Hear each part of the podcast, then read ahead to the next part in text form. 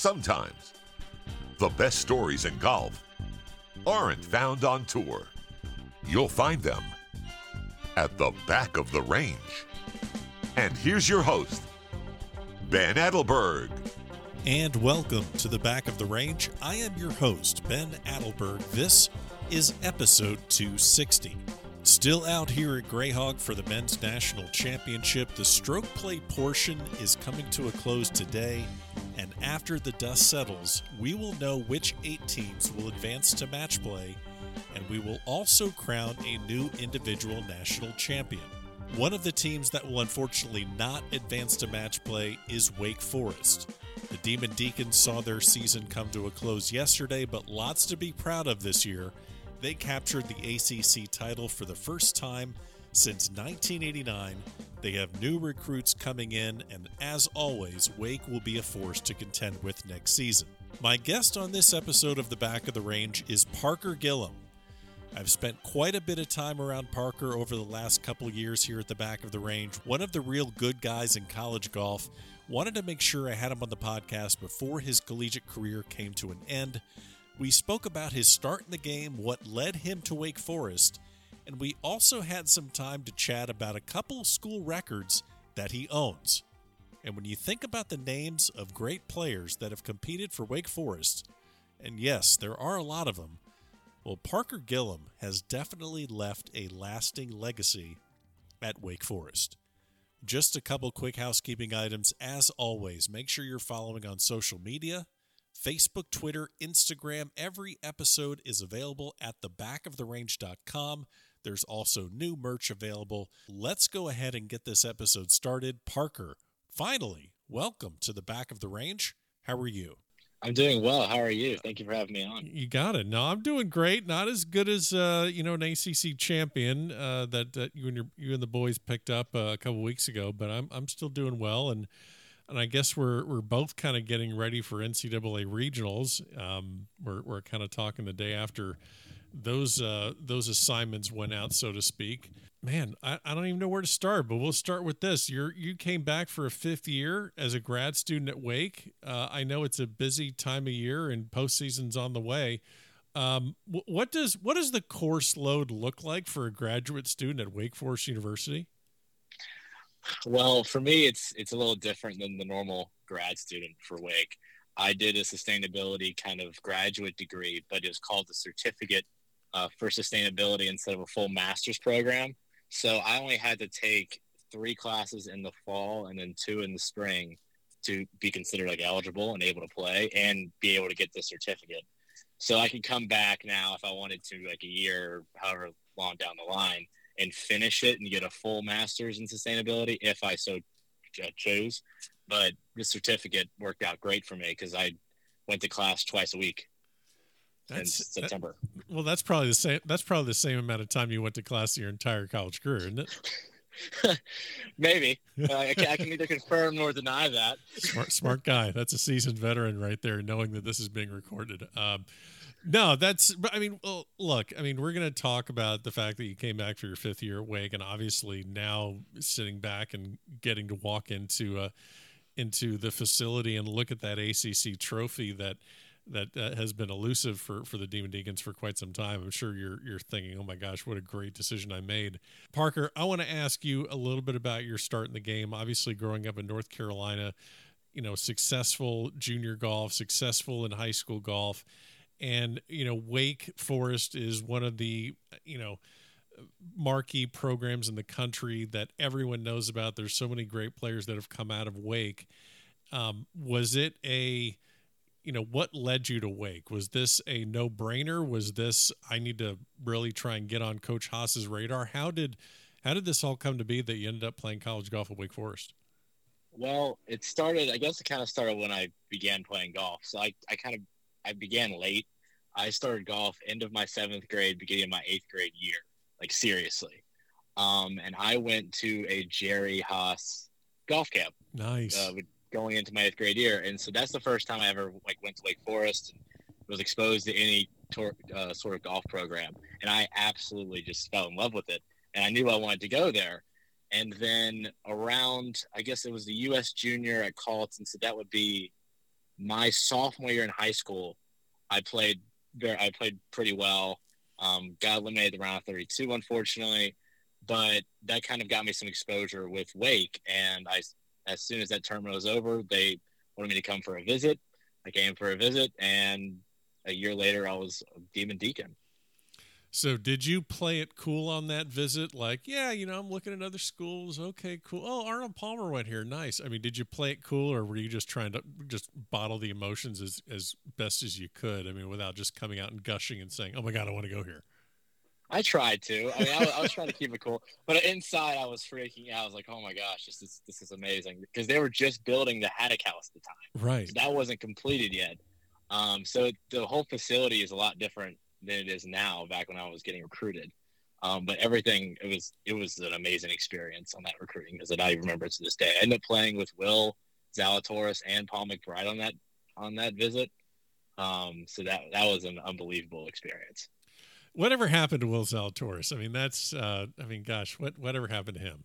Any any any chance we get to make fun of Will Zalatoris, we do as much as possible. He's a friend. He's a friend of the program, so anytime we could we could take the piss at him, that's that's uh, we try and do that. And these these these camps, these coaches camps. I mean, I think probably I guess for the last month or so, if you follow programs on Instagram or Twitter, this is around the time that the coaches start releasing the dates and details of all their uh, camps. What okay? What is the kind of the setup of a camp? I mean, obviously you can't speak to other camps, but what what are those camps like? I mean, it's a great recruiting tool for the coaches. I mean, why travel the country? We can just bring all the kids in.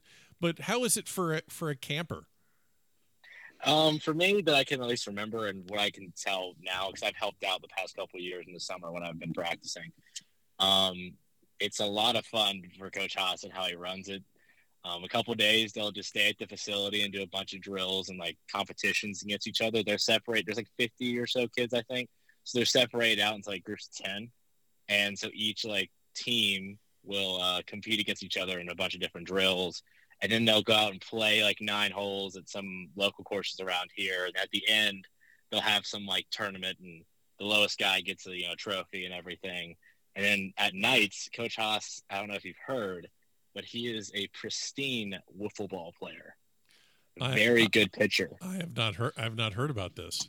Oh yes, so they'll do wiffle ball nights um, out at the athletic facility um, for the track and field team. They have like a kind of a track, and they'll do like a they'll do a game out there on a piece of grass. And he is he pitches and is supposedly just unbelievable at that. Interesting. So so you are not only a a member of the championship ACC championship team, you're also a part time camp counselor in the summer. no, no, I mean not a ton. I, I just have I just happen to be up there when he has camp a couple times, so I've helped out a little bit.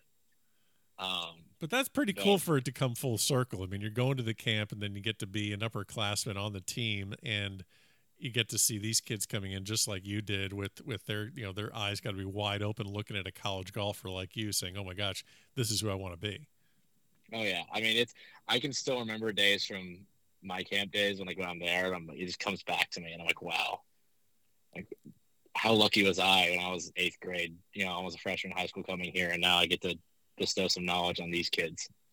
It's, what it's, do you great. do you remember some of the questions that they ask you? I mean, I'm sure there was a time where Coach Haas is introducing you to the to the players or, or to the kids, and he's like, "Hey, you know this this is one of my guys. This could be you."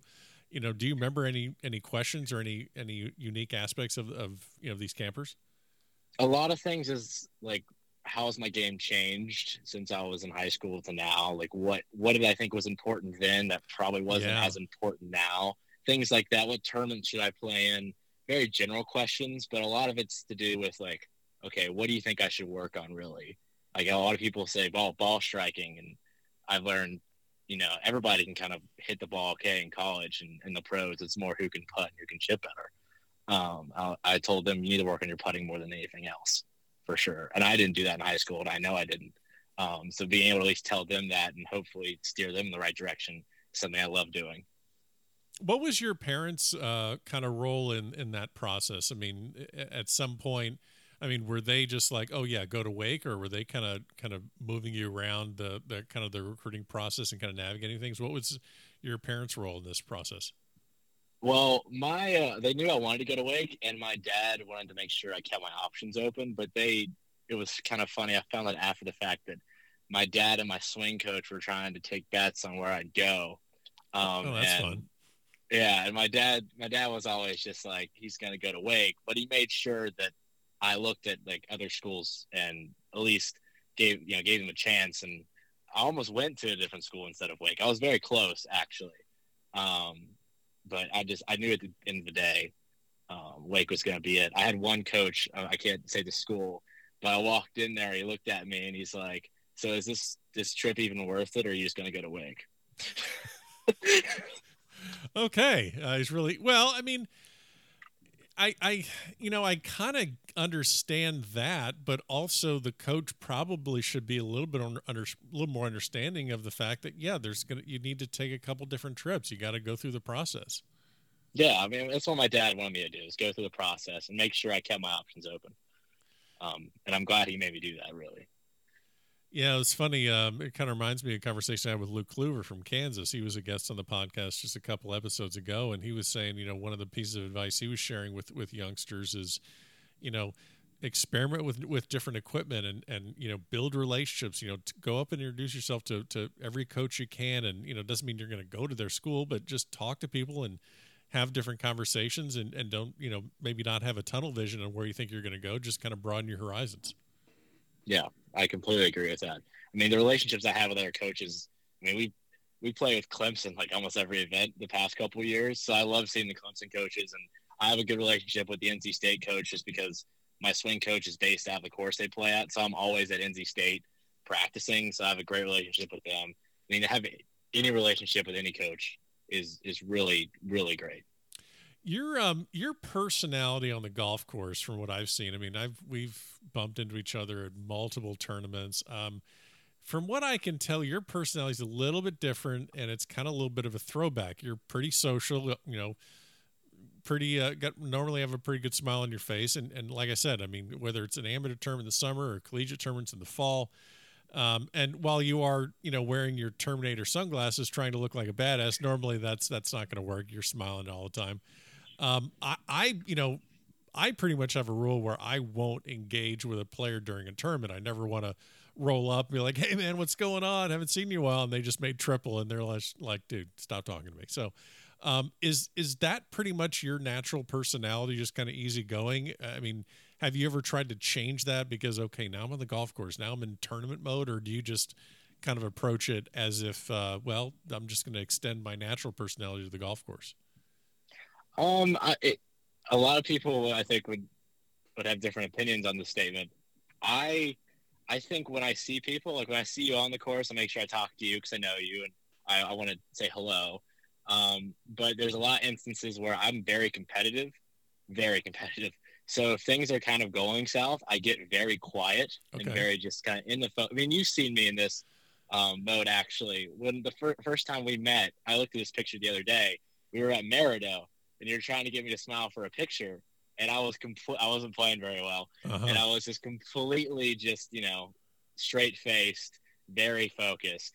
Um, but when I see people and I you know interact with people I try to you know I change myself to where okay I'm happy and upbeat and I I talk to people. But when I'm over the shot and when I'm walking between shots by myself I'm very like straight face, very just in the zone. Like let's let's let's get the ball rolling. Sure.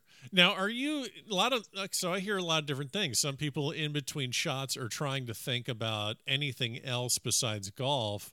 Um, they're trying to keep things very light, and then those you know 40, 50, 60 seconds. Um, you know, as they're walking in or when they're over the shot, that's when they really lock in. So, are you more focused while walking? What are some of the things kind of you're thinking about during those times? Um, well, it depends. If I'm by myself, I kind of I just try to like look around me and uh, just just take in kind of the walk. I try to keep very in the present. And but if I'm with like you know uh, Coach O'Callahan or Coach Haas, I'll get him talking about something like NHL or sure. NFL. Some something's going on, so it keeps me just kind of off golf for that kind of first half of it. And then the second half, when I'm kind of approaching the ball, I start thinking about okay, what shot am I going to have? What's the wind looking like? Um, what club am I about to hit? What, what what do I need to do to kind of get ready to just get up there and hit the shot? it's about a half and half. Gotcha. Okay. Well, you mentioned you mentioned the team, uh, Coach Haas and Coach Hallahan. Um, I mean, team chemistry. I know is obviously really important in college golf, and I know that while you're playing your own ball, you still kind of need to motivate and encourage each other because you know you're you're traveling a lot together. You got the van rides and the flights and the practice rounds that are you know five six hours and you know late night meals and you know I had had Michael Brennan on the podcast. If I remember right, he told me this story about Mark Power being the pr- prankster on the team. And I mean, are you as the the the senior leader? I mean, are you the only mature person on this team, or are you known for keeping things light? What would you say is is the best description of the dynamic of this team? Uh, well, for me, I the guys like to pick on me. I'm the punching bag, and I kind of let it, I let it go. Now, why? Now, why is now why is that? Because you're 34 years old, or there are other reasons?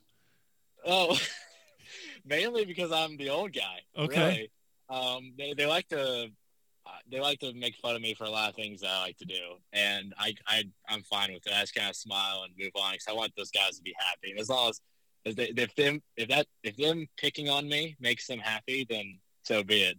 Uh, but no, I mean I'm the mature guy, but I, will I'll crack some jokes at him now and again for sure. Mark is definitely the prankster. You've heard that. That's correct information. Do do they do they decorate with your uh, your push cart with streamers on your birthday? Do they have do they have they gone that far? I mean, I know that the push cart is definitely one one source where they give you they give you some shit. But I mean, are there other? I mean, you opened the door on this. What else are they picking on you about? Oh, okay. Well, um, be honest, the push cart isn't that there. There hasn't been that much of getting picked on okay. because I've had some injuries. I have to use the push cart, um, so they they don't pick on me much for that. But I go to the gym a lot, and I work a lot of upper body, and they love to give me some you know jokes about you know my, how my biceps look or something like that, or if I if I hit a hit a long ball in the practice round, they're like, oh, it's because of those biceps or something like that. They really like to pick fun of me going to the gym and stuff like that. Okay, so they're jealous. Um, they're jealous of your physique. I understand. I, yeah. don't know if I'll agree with you on that one, but maybe. All right, all right. Um, well, I mean, I, I I look at this. It's just such an interesting lineup, and you know, you I mean between you and and Power and Fitz and and Kenin, it seems like it's it's this five. Um, you know, we we talked about you know coming back for this fifth year, and obviously you're you're thrilled you did it. Uh, it's paid off in, in huge dividends. But um, you know, when when COVID hit, it seemed like the consensus of a lot of players were like, "Yeah, I'll I'll just come back for another year, play some more golf." And you know, this is actually a really big commitment that you're making. It's it's kind of putting your future plans on hold, and it's also kind of putting the program's future plans on hold. I mean, it's an unprecedented thing where, you know, coaches are all over the country are recruiting three, four, five years out, and you know they know when players are coming in, and they also know when players are are going out. And you obviously don't want to coast through this. You want to make the most of it, which you guys have done. How has this year been for you coming back, knowing that it's kind of this bonus year, but you you want to you know keep it light, but you also want to get as much out of it as you can. It's been a kind of a roller coaster for me. Um, I'm very happy that I'm back. Right. Um, but yeah, I mean, but the fall was I had some personal issues and the side happened, so it kind of uh, hurt my growth a little bit just in the fall. Um, but in the spring, i am back to the full the full Parker mode, to be honest, and I'm very happy to be back. I I don't regret this decision whatsoever. I've made more strides in the mental side of things than I have on the physical side of golf, and that's that's the goal for me. Uh, when I set out Wake, the goal is for me to get better in some aspect of the game every year. And this year, instead of it being more, you know, physically in terms of short game putting or chipping, whatever, it was more on the mental side. And so I'm beyond happy that I came back because now I can take those improvements and hopefully improve on them more in my pro career. Yeah, and you know this. I'm looking at the the results for the team this year. I mean, you won your home tournament in the fall, but then the rest of the year has just been a lot of fourth place, third place, a lot of a lot of close calls, and you know you're heading into this postseason, and we'll talk a little bit about the experience at, at conference, and we'll talk about regionals as well. But I mean, what was kind of the messaging like throughout the year? I mean, you're you're close to winning, but not cracking through. You know how how does Coach Haas kind of keep the team on the right track, keep building, keep working really hard throughout a you know, admittedly a very long season. I mean, how has the messaging kind of ramped up this spring? Um, he's just trying to keep us positive. Um, one of our main problems is we don't play the par threes very well, and we as a team are just not good at recovering from mistakes. Um, so we've been really working hard on trying to figure out ways to recover from those mistakes and make some bogeys instead of making doubles or triples. Um, so we finally started to see that kind of come in play at Floridian, at the Valspar, and at Calusa, where we got third both weeks and started working better as a unit and started all finally having better scores just because we weren't making as many dumb mistakes around the greens or three putting here or there, you know, or blading a wedge. We were finally just starting to play some solid golf. I'm I'm curious about about this topic because I mean obviously you can pull up stats at the end of a tournament and see okay here's what Parker did on the par threes and the par fives and here's how many putts he had and you can look at those stats and, and have coach just say, "Hey guys, stop doing that." You know that it's it's got to be a little bit harder than just that.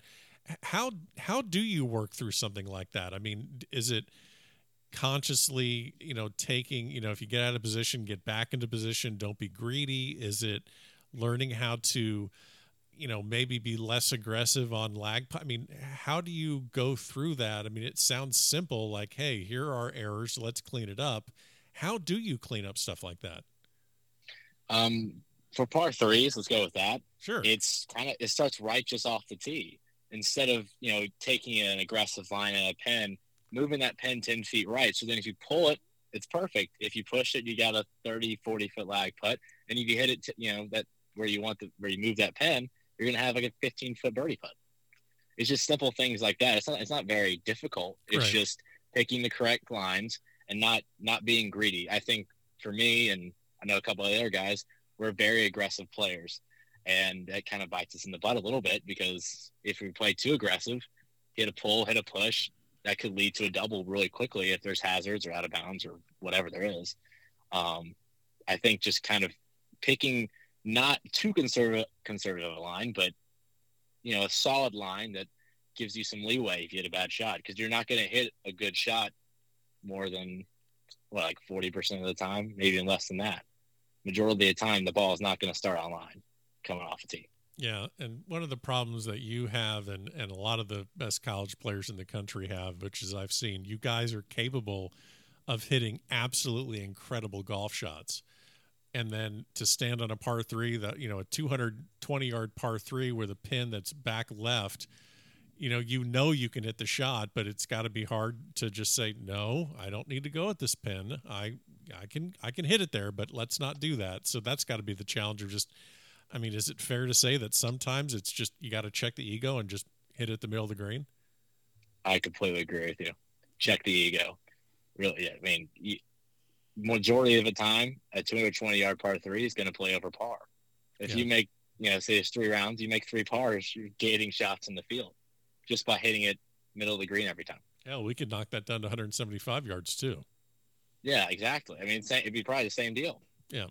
I mean, even if you say the pin's back left or you miss the green right, you have all the screen to work with to have an easier chance of making a par just because you have an easier up and down than going at a pin, hitting it left, hitting it, say, a bunker or whatever. Um, just playing it into the conservative spots and making pars is a good thing. So I'm going to name a handful of these um, Wake Forest legends. We got Webb Simpson. You mentioned Zalatoris, Billy Haas, Andrade, Curtis Strange, Jay Sigel, Lanny Wadkins, and of course, you know Arnold Palmer. I mean, we have major winners. We have Hall of Famers, winners on tour, All Americans. The guy that owns the record for the best round ever shot in the history of the Wake Forest golf program belongs to you. You shot 60 at White Sands in the Bahamas. You beat Webb Simpson's record by two. You're also the fourth all time in scoring average in the history of the program.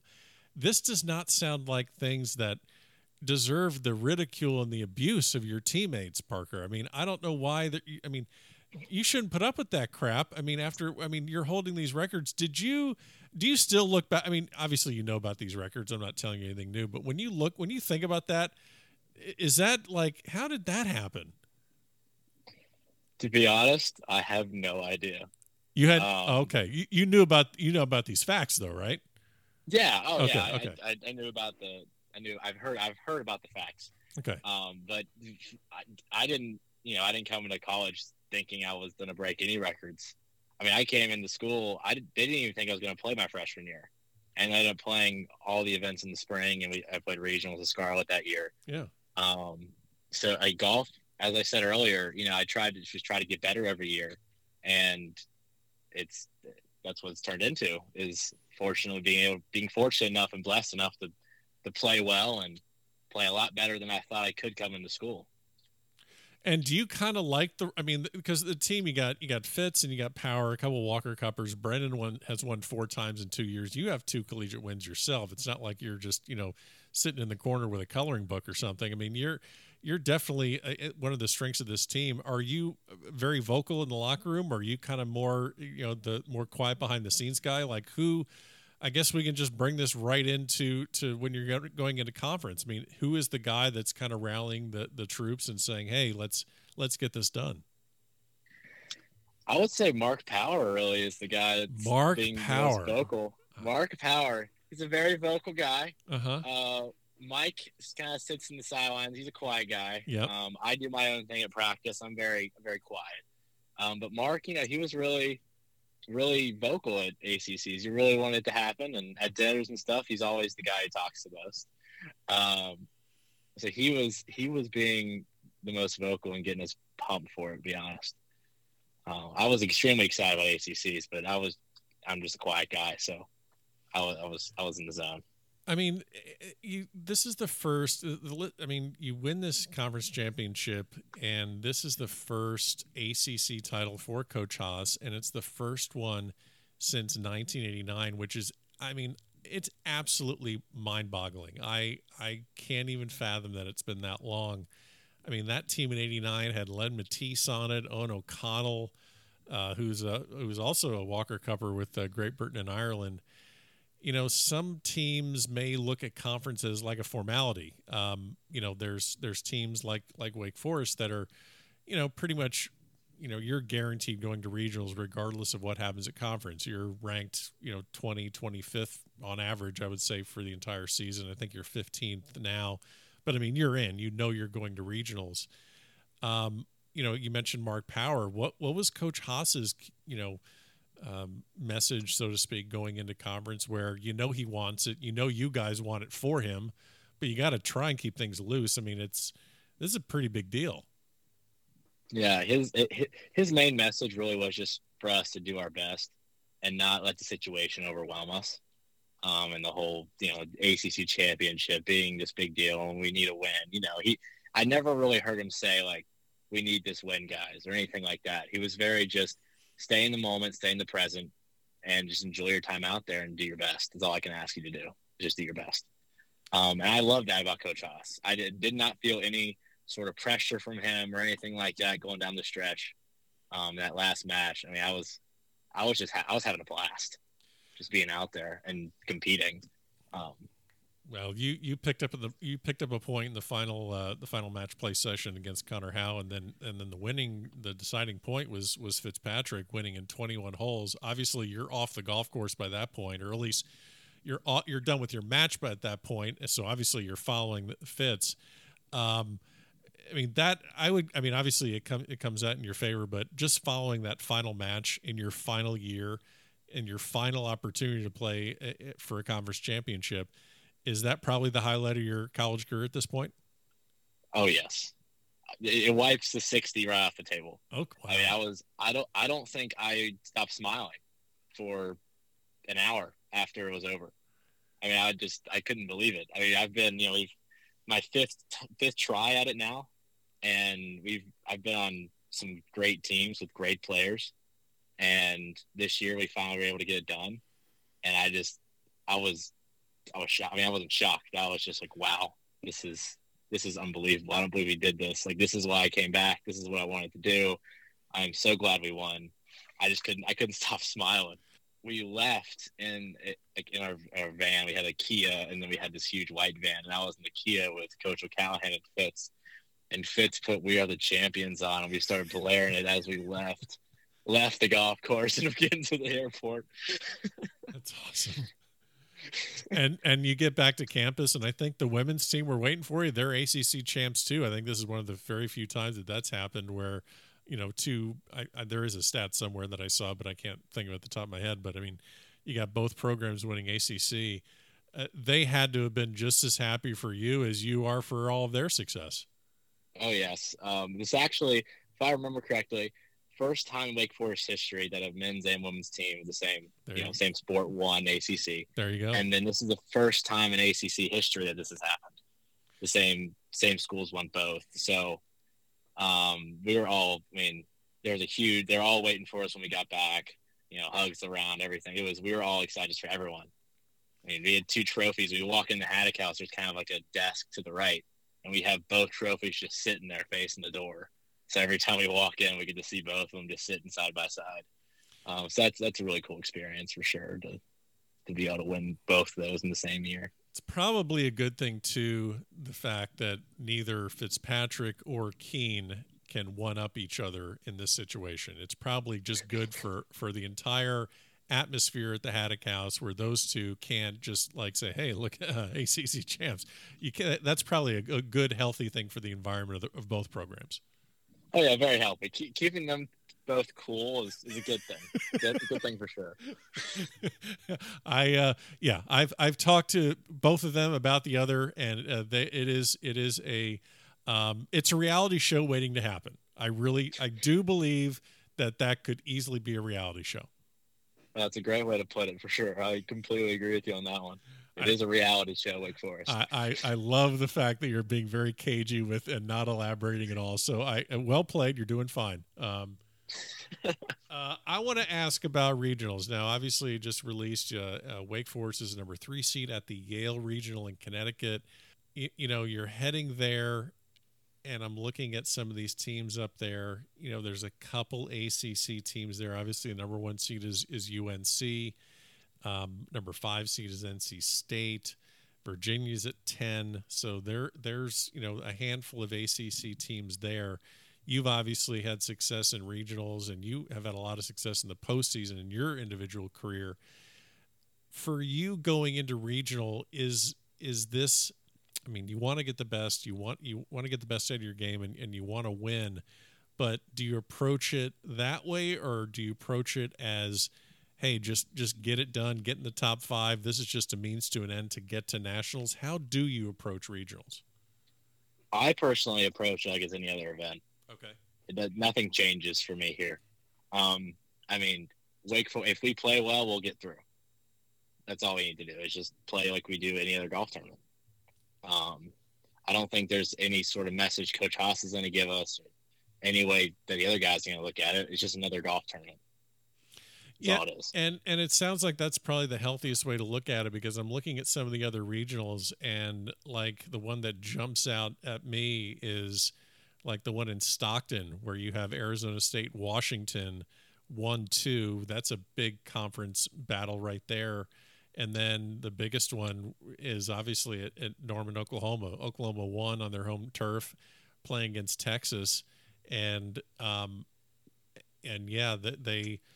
I mean, Oklahoma's had the the upper hand on Texas all season. You know, Maridoe early in the fall, and then obviously just now at conference. Is uh, I mean, is there a team? I mean, obviously, is is there a team that's on Wake's radar that like, hey, this is our rival, we want to beat them? Do you really have you had that really in your college career? Not really, yeah. to be honest. Okay. Um, I guess Georgia Tech really because of ACCs and trying to you know be the the school that has the most ACC championships. Right. But that's only when ACC comes around. But we really haven't had a school where like every time we see them, like, oh, we want to beat them. You know. Yeah. We, we need to beat them. We don't have that that team that that I would remember at least. Yeah, and I I actually think at at regionals that would be a distraction. Um, I think that it's probably good Not that I mean, obviously you beat Georgia Tech, but I just think it's probably at regionals, probably the less less of that as possible would be probably the best thing. Yeah, I I completely agree with you. Just another another golf tournament. Yeah, no reason to make you anything else. Um, I want to ask you. So you mentioned your your professional aspirations. You have played in a Korn Ferry Tour event. Monday qualified into the the Rex Hospital in 2018. You also play in the Puerto Rico Open uh, after that that win down in uh, Houston's tournament in the in the Bahamas. Um, and you just recently got uh, full Canada status for next season. So I'm guessing it is full steam ahead with uh, with a professional career after you're done at Wake. It is. The first event is actually right after nationals, so I'm trying to figure that out currently how I'm going to try to make it. Um, but it's right when nationals is over. I'm straight to Canada for the summer. Have you ever looking, been? Have you ever, have you ever been to Canada? I have not. So it's going to be a whole new experience. I've, I've, it's going to be awesome. I can't wait for it. So if I'm looking at the schedule, you are probably talking about. So if you're trying to play the first one, I guess that means you're going to the Royal Beach Victoria Open. In is uh, that, uh, yeah, I think that's what it's called. Yeah, and then you have oh my gosh, you have Edmonton, oh Prince Edward Island. That's awesome. So there's so there's a lot of. I mean, there's some pretty cool spots that you're going to be going to. Well, yeah, I mean, really looking forward to it. And and you've played. I mean, it's not. It can't be any colder than in Canada than it's been at Maridoe, right? Oh yeah, no, I remember that round. I hope I hope it doesn't get any colder than that. I think that and and Jones Cup are the two that I think I will never forget as far as just being like you know why are we out here like this is the this is the silliest thing oh yeah that Maridoe round was ridiculous yeah. oh my gosh well i'm going to let you go uh, i want to ask you one final thing about uh, about nationals obviously got to take care of business at regionals first but I was walking with Andrew McLaughlin, who is going to be an incoming freshman next year at Wake. I was just with him at Terracotta. Um, you know, great player, won the Jones Junior. And it's not often that I'm surprised on the golf course when I'm following, you know, some of the best amateurs in the world. You know, I've I've been to USAMs and Walker Cups, and I've seen some ridiculous things. I've had numerous people on the podcast, but Andrew said something to me at Terracotta last week. I literally stopped in my tracks. I, I stopped walking and I, and I didn't believe it. So I want to get the confirmation from you. You're a current member of the Wake Forest golf team. Please confirm the following: Should Wake Forest get to get to Grayhawk, is Coach Jerry Haas giving you the option to wear shorts at the national championship? As of now, that is the plan. Yes. This is the most. I mean, this this is shocking. I don't think people truly understand. Wake Forest wears pants all the time. It is a team rule. When you heard this, were you? I mean, how shocked were you when you heard this? I was sitting in a hotel lobby with him, and he told me, and I was speechless. Okay, so I'm not. I'm not blowing this up. I'm not. I'm not throwing some extra sauce on this statement. This is truly a shocking development within the program. Well, huge. It's huge. I mean, it's, it's definitely going to be talked about if we show up in shorts. Right. And I'm not saying that everyone's going to show up in shorts either, because some of us didn't really love that idea. Personally, since this is my last kind of go around, I'm probably still going to wear pants. You're just going to um, keep it clean. You're, you're just going to keep it clean for the entire career, like you know, full pants mode. You're not going to you're not going to switch up. Exactly, but I can tell you, Alex Fitzpatrick will wear shorts. he's been begging for this to happen since he's been to Wake. Well, sir, uh, I know it's been an awesome career. You still got a couple more stops uh, left along the way. Um, yeah, good luck at regionals, and I hope to see you out at Grayhawk at the national championship. Glad we got this done before you called it a career, and I appreciate you stopping by the back of the range. Thank you, man. Yeah, I hope to see you at Grayhawk as well. Can't wait for it. And there you have it. Special thanks to Parker Gillam for joining me on this episode here at the back of the range. Don't forget, follow along on Facebook, Twitter, Instagram. Every episode is available at thebackoftherange.com. Enjoy the national championship. We'll see you next time here at the back of the range.